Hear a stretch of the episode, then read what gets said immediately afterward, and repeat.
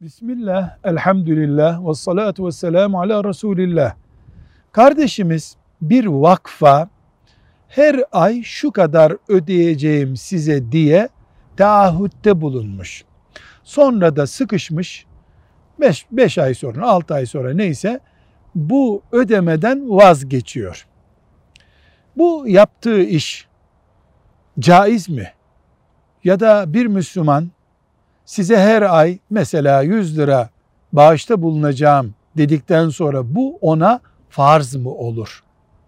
Öncelikle Müslümanın sözünden dönmesinin iyi bir şey olmadığını bilmek lazım. Bu mümine yakışmayan bir hareket. Ve hangi şartlarda vazgeçiyor?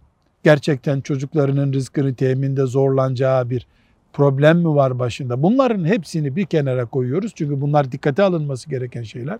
Buna rağmen ulemamızın cumhuru yani büyük bir bölümü bu tür vaatte bulunan bir Müslümanın sözünden caymaması ahlaki bir görevdir, hoştur. Cayarsa mekruh olur demişlerdir. Yani farzdır, vaciptir bu sözü sonuna kadar devam ettirmek dememişlerdir. Çünkü imza atmakla, senet yazmakla böyle bir söz vermiş olmak aynı tutulmuyor. Velhamdülillahi Rabbil Alemin.